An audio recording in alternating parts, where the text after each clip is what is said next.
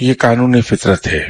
بڑا مقناطیس اگر اس کے قریب کوئی چھوٹا مقناطیس جائے گا تو وہ مقناطیس چھوٹا مقناطیس اپنی صلاحیت کھو دے گا اور لوہے کے ٹکڑے کی طرح بڑے مقناطیس کی طرف کھینچتا چلا جائے گا۔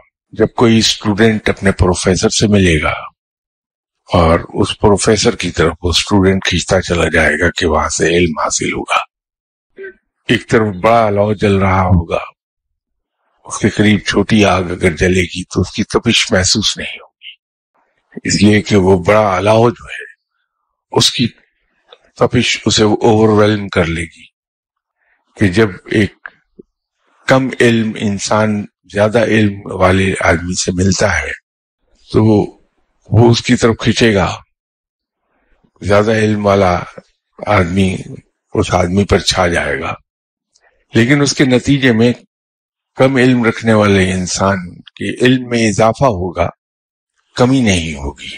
اس طرح کم روحانیت رکھنے والا انسان اگر ایک بہت بلند پایا، ولی اللہ کے پاس جا کے بیٹھے گا، تو لگے گا ایسا کہ میں اپنا سب کچھ کھو گیا۔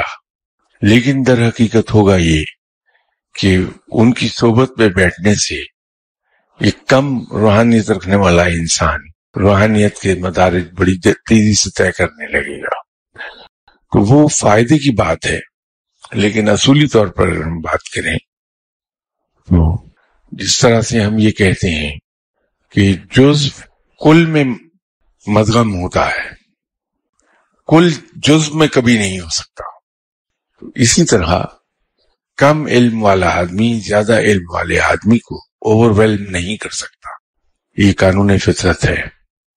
لیکن فائدہ یہ ہے کہ جب ہم اپنے سے بڑے لوگوں میں بیٹھتے ہیں، علم کے لحاظ سے بڑے لوگ، اقدار کے حساب سے بڑے لوگ، روحانیت کے لحاظ سے بڑے لوگ، تو پھر پانی کا بہاؤ بلندی سے نشیب کی طرف ہوتا ہے۔ جب زیادہ علم والے کے پاس بیٹھتے ہیں تو گین کرتے ہیں۔ زیادہ علم والا ہم سے گین نہیں کر پائے گا۔